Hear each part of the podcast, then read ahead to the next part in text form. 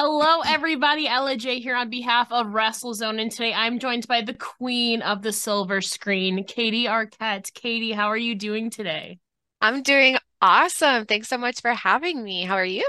I'm fantastic to be speaking with you, my friend. It's been a hot minute. I think the last time we talked was like last summer. So it's good to catch up. Although, to be honest, by how it feels outside and in my room right now, it feels like summer. I don't know how it is around Pittsburgh, but that's how it feels for me right now. Yeah, it's definitely warmer here right now. I should have turned my fan on. I've had the fans going all night. Yeah. So yeah. Yeah, it's getting there. But I wanted to start off by talking about something exciting that you have coming up this weekend, which is an all-women show entitled Ladies Night 2 at Maryland Championship Wrestling, where you will be going one-on-one with AEW's Layla Gray, which, correct me if I'm wrong, I think is your first ever singles match with her. It is. This will be our first encounter one-on-one. So this is going to be really exciting. I feel like you two, are pretty comparable, but what are your thoughts heading into this match? What do you think fans can expect from you two? Well, they can expect a fight because I've seen her and we all know who I am. So I definitely think there's a lot of sass. There's a lot of drama with both of us. And, she's a little baddie at the same time. So I think we're going to have a really good one-on-one encounter. I'm really excited to get in the ring with her because I've seen what she has to offer and I'd like to see how it owns up to me. I know she is a baddie, but you are a queen, which I feel like is a little bit higher. I'm just saying. A little bit. Queen. Baddie, exactly. Yeah. I have to say though, MCW has put together quite an exciting card. Obviously, we've got Megan Bain versus Rebecca Scott, Emily J versus JC Storm, and of course, a 30-minute Iron Woman match for the MCW Women's Championship with Gia Scott and a woman you are very familiar with, Raelyn. So obviously, so much more is going down. But besides your match, is there any particular match on the card that you're looking forward to seeing, and why?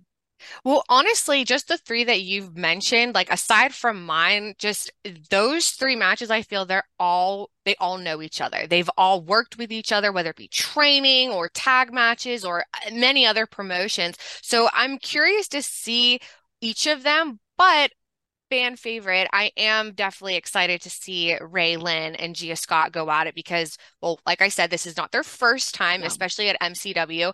And it's an Iron Man match, a 30-minute Iron Woman match. Yeah. So I'm really excited to see how that plays out.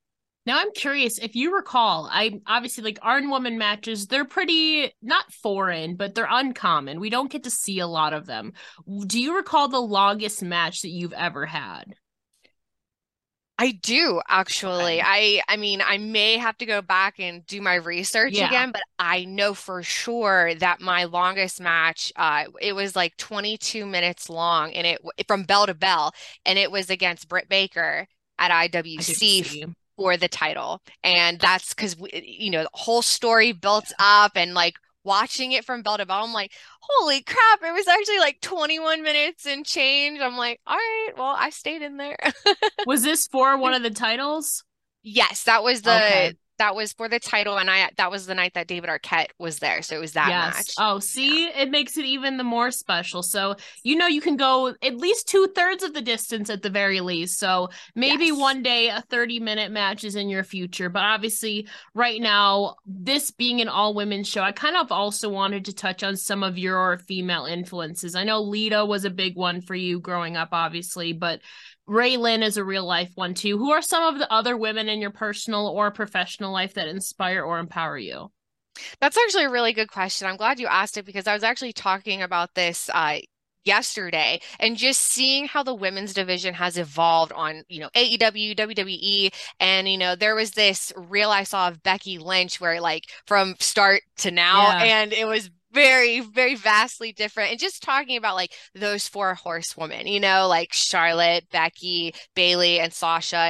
And honestly, I have love for each of them, but my biggest inspiration would be Becky, not only because she's changed and evolved so much, but the person, and I won't say who it was, the person that I was speaking with had commented like, I've never been a real big Becky fan, at least like at the beginning, but now like I love her. And I'm like, see, that's what makes it different. different for me because I looked at her as someone that, who is she? And like, but she's good. And I'm just more and more intrigued. And I think out of the four of them, I feel that Becky was kind of on the other end, you know, compared to everyone else and how they were being represented. And I'm like, I would love to have a match with Becky. I want to see if she can put me into an armbar and how long. So I would definitely say Becky, at least in the last couple of years, she's been a true inspiration for me.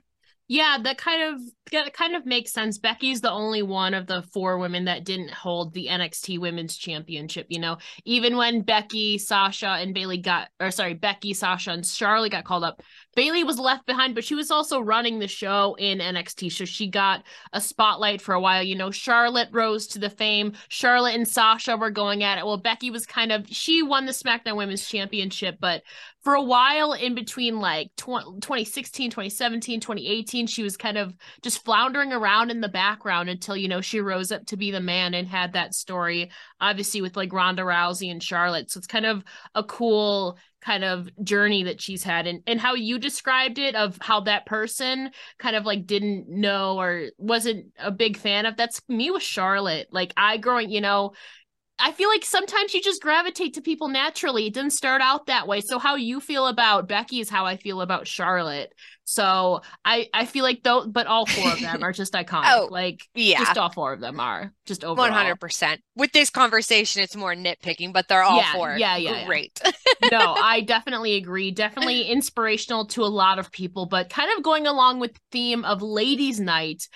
I know before, I think we've discussed like you like doing putt-putt and stuff like that, but if you were planning a ladies' night out with your friends in wrestling or in real life friends, whatever, what would the scene look like? Where would you go and what would you do if Katie Arquette was in charge?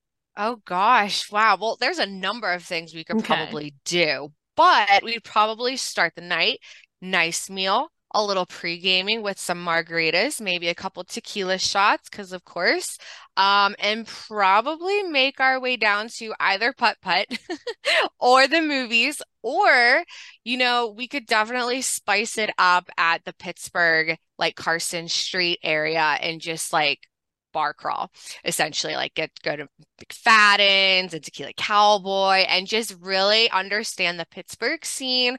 And just having a grand old time. So that's probably what I do. I have yet to be to Pittsburgh, but what's the street called again? That seems like our Elmwood Avenue is like, you know, every town has that strip where like all the bars are and fun stuff.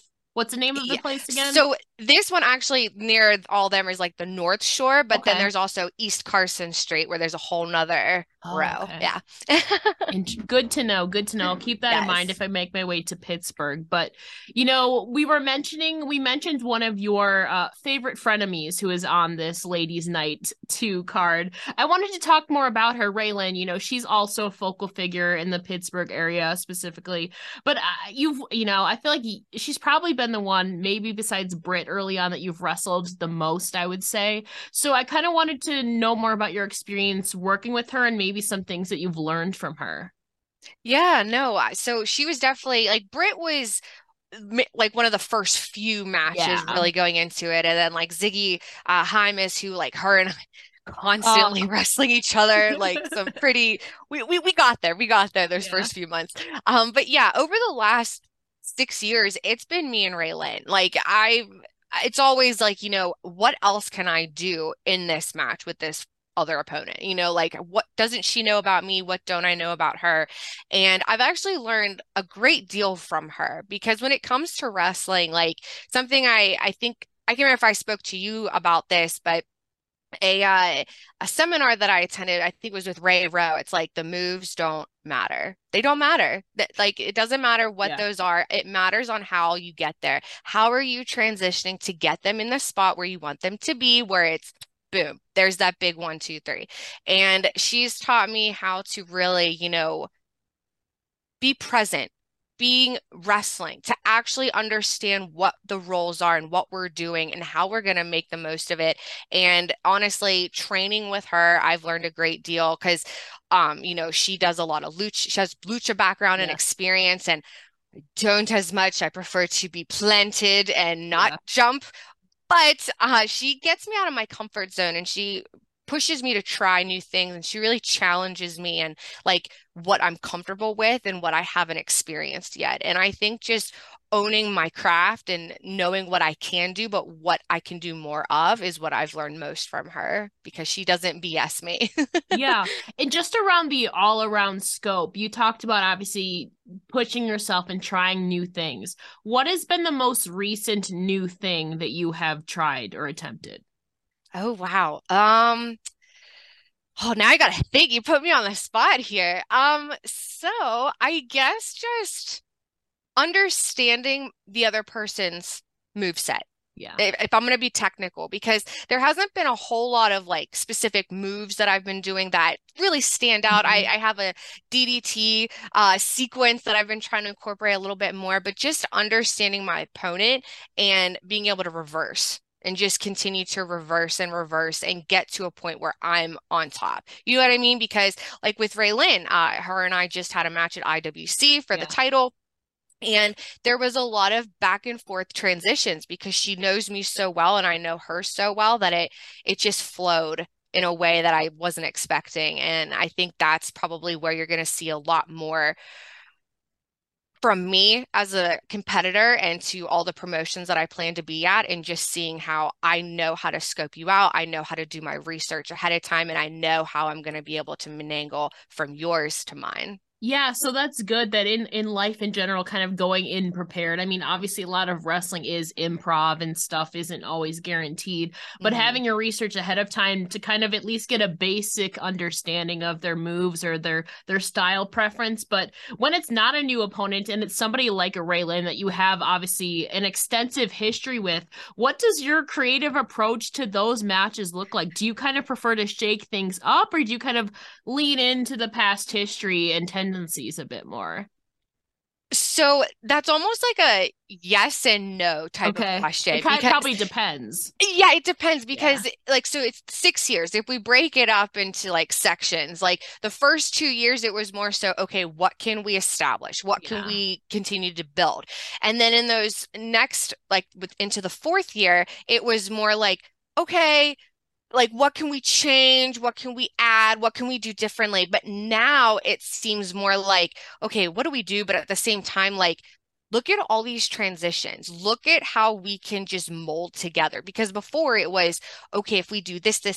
But now it's like, we're not going to talk. We're going to work. We're going to understand each other and feel each other out to get to where we need to be. And I think that's where it really changes, when talking things over and understanding our position, where it's not going to be the same that it was. It has to be different. And how do we reflect that to the crowd to let them know that this isn't just another match, or they know each other, we know this or that, but it's like, oh, that's different. Or normally she would do that now, but now it's all switched. So I think it's just a matter of like transitions and just having that flexibility with her, because like you said, it's improv. You never know what to expect. It can change. Yeah, I feel like that's a good approach. I feel like not everything is standard across the board for everything, especially in there's so many moving parts to wrestling. But like you said, speaking of history, you've been in the game for 6-7 years now. You've gotten well adjusted to it at this point.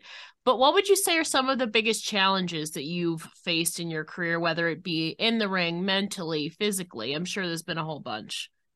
Well, obviously, physically, it's a no-brainer. That's always going to be a struggle. But honestly, I would think just that mentality of it, because I said this last year and I said it this year that, you know, it's the journey, or I've always said that. It's always been about the journey, but to understand what you want going into each year, I'm focusing on quality, not quantity of like matches and where I want to go.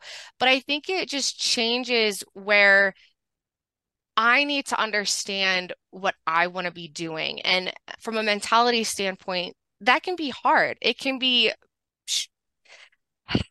you can really struggle and lose yourself in this business. And you can do that in any business. But when it comes to chasing a dream, what do you say when you have a nightmare? Oh, it's just a dream. Don't worry about it. And then in real life, when they say you have to chase your dreams, it's like, you know how difficult it is to chase your dreams? There's a lot of moving parts, and that can take a big toll on somebody, especially when you are happy for those that have only been in it for less than a handful of years and they're getting opportunities, and you love that. But then you got to look at people that are in the 10th year, their 12th year, their 15th year, and they're either, you know, just making it or making something of it. And I think that's where people need to understand that mentality. And from an emotional standpoint, you can't give up. You have to keep going, because I believe it was Adam Cole spent his 10th year at NXT. And I think it was his first year, or he was there for like 6 months or something, but he got to celebrate his 10th year on that platform. And it's like, people knew who he was. And I think that's where the struggle really is just having that mentality of making it. But making it doesn't mean now. Making it means you're getting there, and that the journey isn't over even when you make it, because now he's in his 15th year. Yeah. So yeah. And you talk about kind of configuring, everybody obviously has different visions for their career and what they want, but you mentioned that you've kind of discovered what you do want out of this. So kind of personally, in and out of wrestling, what does Katie Arquette want? What are you striving to accomplish in the near future? I want to continue trying to just be on TV. I'm an actress at heart, and it's you know, I want to be on TV. I want to be able to showcase my talent, my skill, my endurance and ability to perform and outweigh all the challenges on a live platform. And I've had the opportunity to both wrestle twice last year on a live platform, and that's where I want to be in the next couple of years. Granted, like I just said before, you can't put a timestamp on it, but I'm still pushing to be in a position where I can actually live the dream instead of chasing it. Yeah, and I feel like, too, that's kind of, as you go, you kind of mature, too, as well. And obviously, there's a big difference from where you're at starting out to where you are now. So besides that, it seems like not confidence, but you have that sense of assurance with yourself, and you're kind of, you have a good, what's the word? Just comprehension of everything, self-awareness, I feel like. Yeah. But what else, kind of, how do you think that you've grown as a performer in person since you've taken that dove into wrestling? Acceptance. Yeah. I'm accepting not just the losses, right? But it's the challenges that come with it. The traveling, the miles built up on your car, the gas prices, increasing, having to deal with drama, you know, like I always say, no matter what workplace you're in, high school tends to reform itself. Like everyone has those people. So it's like having to deal with the drama in a workplace that you see the same people over and over. Like it becomes, it's a lot. So I think just putting yourself in a position where it's like you understand what you're getting yourself into, you're learning as you go, but you also have to accept it, and that not everyone needs to like you. Not everyone needs to accept you. You need to accept you. You need to understand where you're going, and you need to get yourself there. And if you don't, enjoy the journey of how you tried, because in itself, those are the pieces, those are the stepping stones that will make or break that end point for you, wherever it may be. Yeah. And I feel like that's, like I said, a great mentality to have. Acceptance just in general, whether it's career wise, self-image wise, is so hard to achieve. So you should feel, to say that out loud, like you should feel really proud of that. Cause I know it's something that like I myself and a lot of people still like struggle with just in general. So that's I say that, but yeah. I still think it. I need to take my own advice most of the time. But, you know, we're all in the same boat at the end of the day. You just need to have that optimism overall and that self-positivity. Yeah, and kind of taking a step back from wrestling. Like you said before, you obviously have that background in acting and you majored in theater. But for those who maybe don't know, can you give us a little bit more insight into the extent of your theater and acting experience? Yeah. So I've wrestled. I've been acting pretty much my entire life, you know, whether it be on stage in plays or musicals, chorus, you know, anything like that, band. I was, you know, in elementary school, I was a part of like a couple plays, into middle school. And then it really got big for me in high school. And that's what made me like, I want to do this. And then it wasn't until midway through college that I actually changed my major to theater and focused on it. Cause you know, high school boyfriends and whatnot. What was it originally? Criminology. That was my original study. Yeah, that's what I went into. And it was cool. It ended up working out because I I learned a lot that I didn't know. I actually wanted to be a probation officer, a juvenile probation officer, keep kids in line. Yeah. But yeah, I was, it's just been a part of my entire life. Not selfishly, I like to be the center of attention. I guess I'm always looking for that approval or someone to be proud of me. And I feel like I reflect that in the ring as well, but I love performing. And that's something that I've actually been thinking about doing again. You know, I've been a place with wrestling that I'm happy with. And I just want to branch out back to my original roots and, you know, be back on stage in a different way. Yeah, and you have that extensive background. Like you said, it's been a hot minute since you've done something, but I feel like, especially growing up in acting and theater, I feel like, you know, there's probably some gigs or some moments that are probably weird or maybe even funny.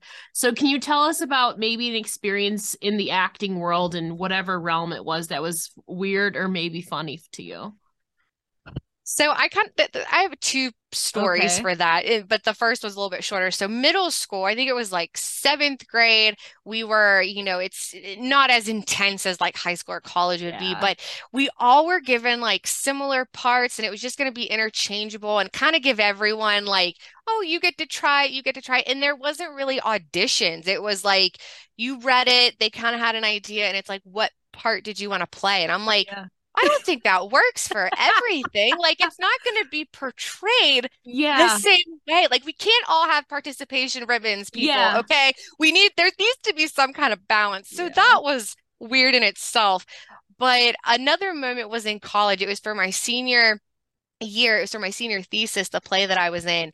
And it was a whole type of dynamic. I think I talked about a little bit. It's called Clybourne Park. The first act is based in like, I think the 50s or 60s or something, back when like racial times were really big, right? So the story is you have this neighborhood that starts off with an all-Black community. Or with an all-white community, and it looks great, and then a Black family moves in. And then in Act 2, it goes where it's now a Black community with a white family trying to move in, and just seeing the parallels of how everything has changed. And it's a very racial yet comedic relief play. I highly recommend anyone like listening right now to look it up, Clybourne Park. It's very interesting, and there's a lot of lines being crossed. And I think it opened my, you know, comfortability up to be vulnerable in that way. And the weird part that I'm getting to is in rehearsals, in the audition process, it was like, how comfortable are you saying X, Y, and Z? How comfortable are you acting like this or that?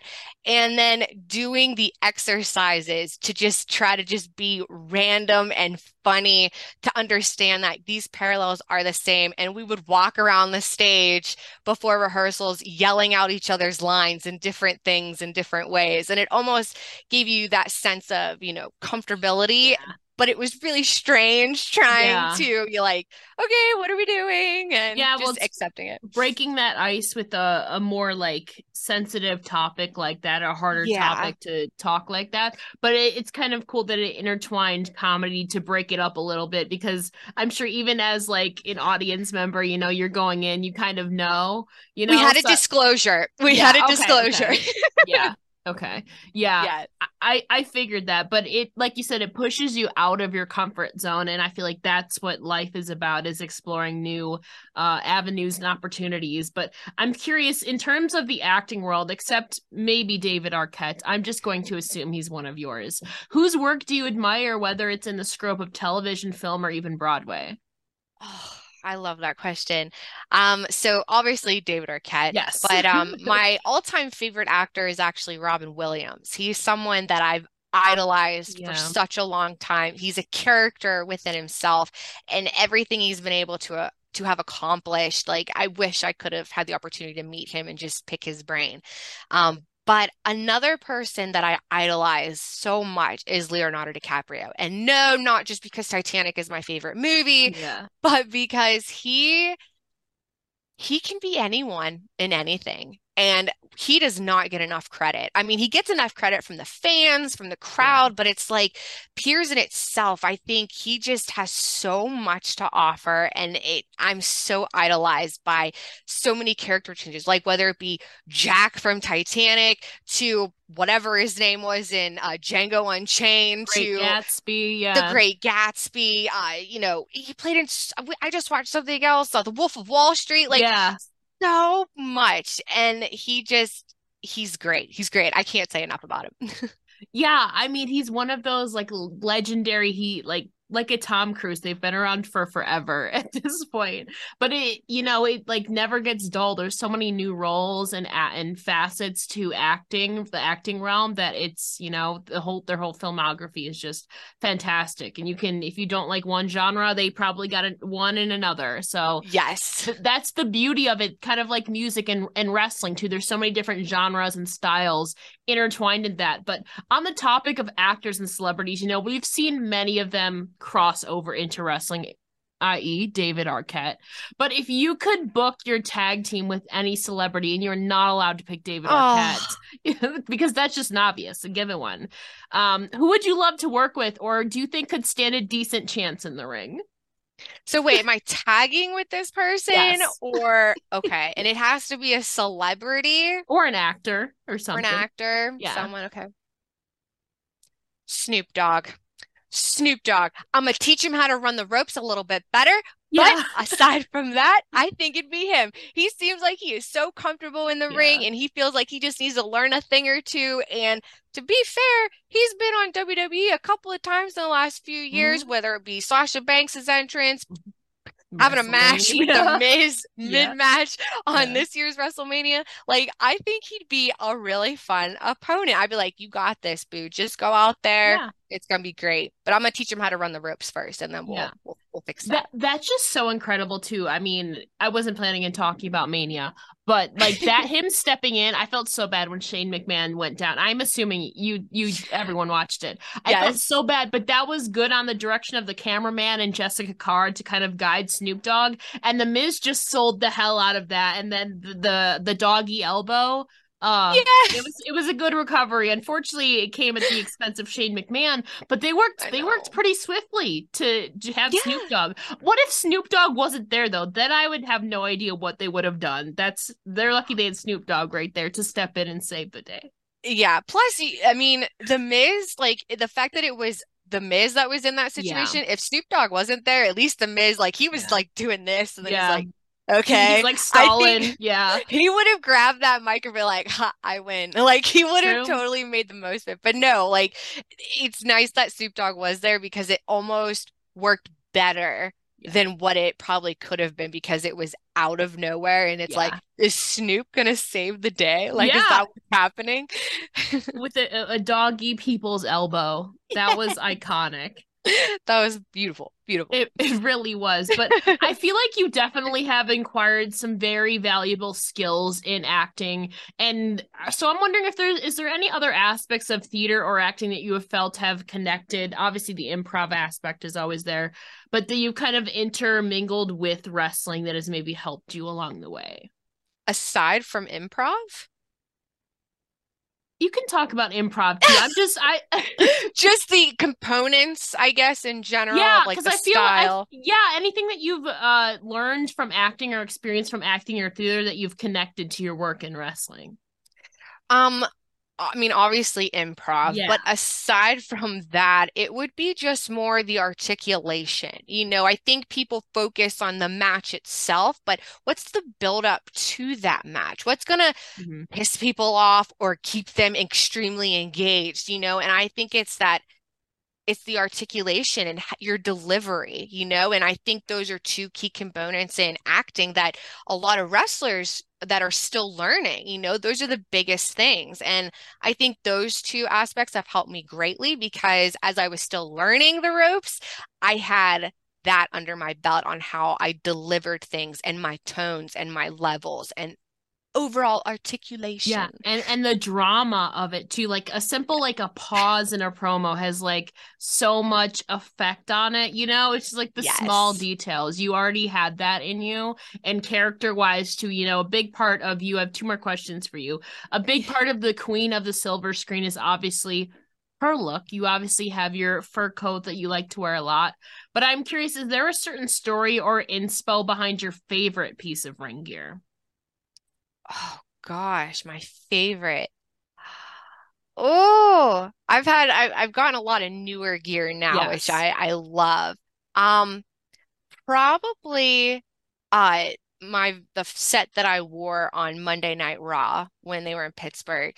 That was my first set of that style of ring gear. I had like long tights and a top when I first started, and I just did not like how I you've gone portrayed. Like the what's it called, singlet or one piece. Yeah, I went into a singlet. Yeah, but I try to show a little more cheek, but I wanted to like, you know, body image. You know, I just felt like it wasn't the best, and I basically said I want to take this singlet and cut it into two pieces, you know, that way it can still establish like a growth, but also like how I've evolved. Mm-hmm. And I feel like that piece of gear, that was the first time I went to this newer place, Oakhart, Pittsburgh. So definitely look them up for gear. And I was able to go to her, collaborate, and I told her exactly what I wanted, and she brought it to life. And I told her I needed it by this day, you know, just in case, because I wasn't sure. And I get there and I loved how it looked on me, and then they're like, okay, we're gonna put you in a match, and I'm like, what? So the fact that I got to debut that gear set on that platform for the first time, it kind of opened up new eyes to those who didn't know who Katie Arquette is and those that already knew me. And it was like, whoa, like it almost looked like I belonged up there based off of the gear. So yeah, and I feel like personally, I feel like gear is such an like just over the overall presentation is just an underrated aspect, because it can really enhance or hinder like someone's character, you know. Obviously starting out, you know, you're kind of still finding yourself, but you certainly have found yourself. I always love your different colored. I'm curious, how many coats do you own? Just one. One. Okay. Fair enough. It stood the test of time. How long have you had your coat? I've had it since because David Arquette was the one who gave it to me. Yes. So 2018, since 2018, it's been 5 years. It's been going strong. That's impressive, to be honest. It's had a few touch-ups on the inner seams, but it's still in good contact. You know, that's something you clearly hold good value of it. A lot of the people sometimes take things for granted, but you know, that's essential to the queen of the silver screen. I'm curious, do you have any visions or hints towards maybe your next piece of gear? No, because I just got a bunch. Okay, but fair. I am very open to color schemes, and I actually just got a new pair.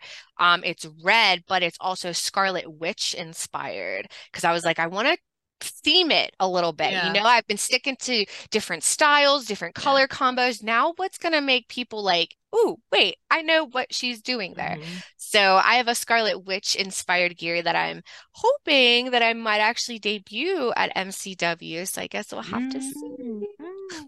We will keep in mind, obviously, like we said, Katie Arquette versus Layla Gray going down, obviously, this weekend is going to be super exciting. But Katie, before I let you go, can you please tell the listeners where they can find you on all your socials? Yes, find me on all the socials. Facebook, I have a Facebook page, Katie Arquette. You can find me on Twitter, the KT Arquette. With the letters like K and T. K and T, because I couldn't add three more letters. Actually, it was just one. But and Instagram, the Katie Arquette. Please follow, share, retweet, and like everything. Much appreciated. And always, whenever you go to the theater or the silver screen, think of Katie, because she is the queen of the silver screen. Katie, thank you so much for joining me here today. It's been an absolute pleasure, as always. Thank you for always, and thank you for having me. Appreciate it.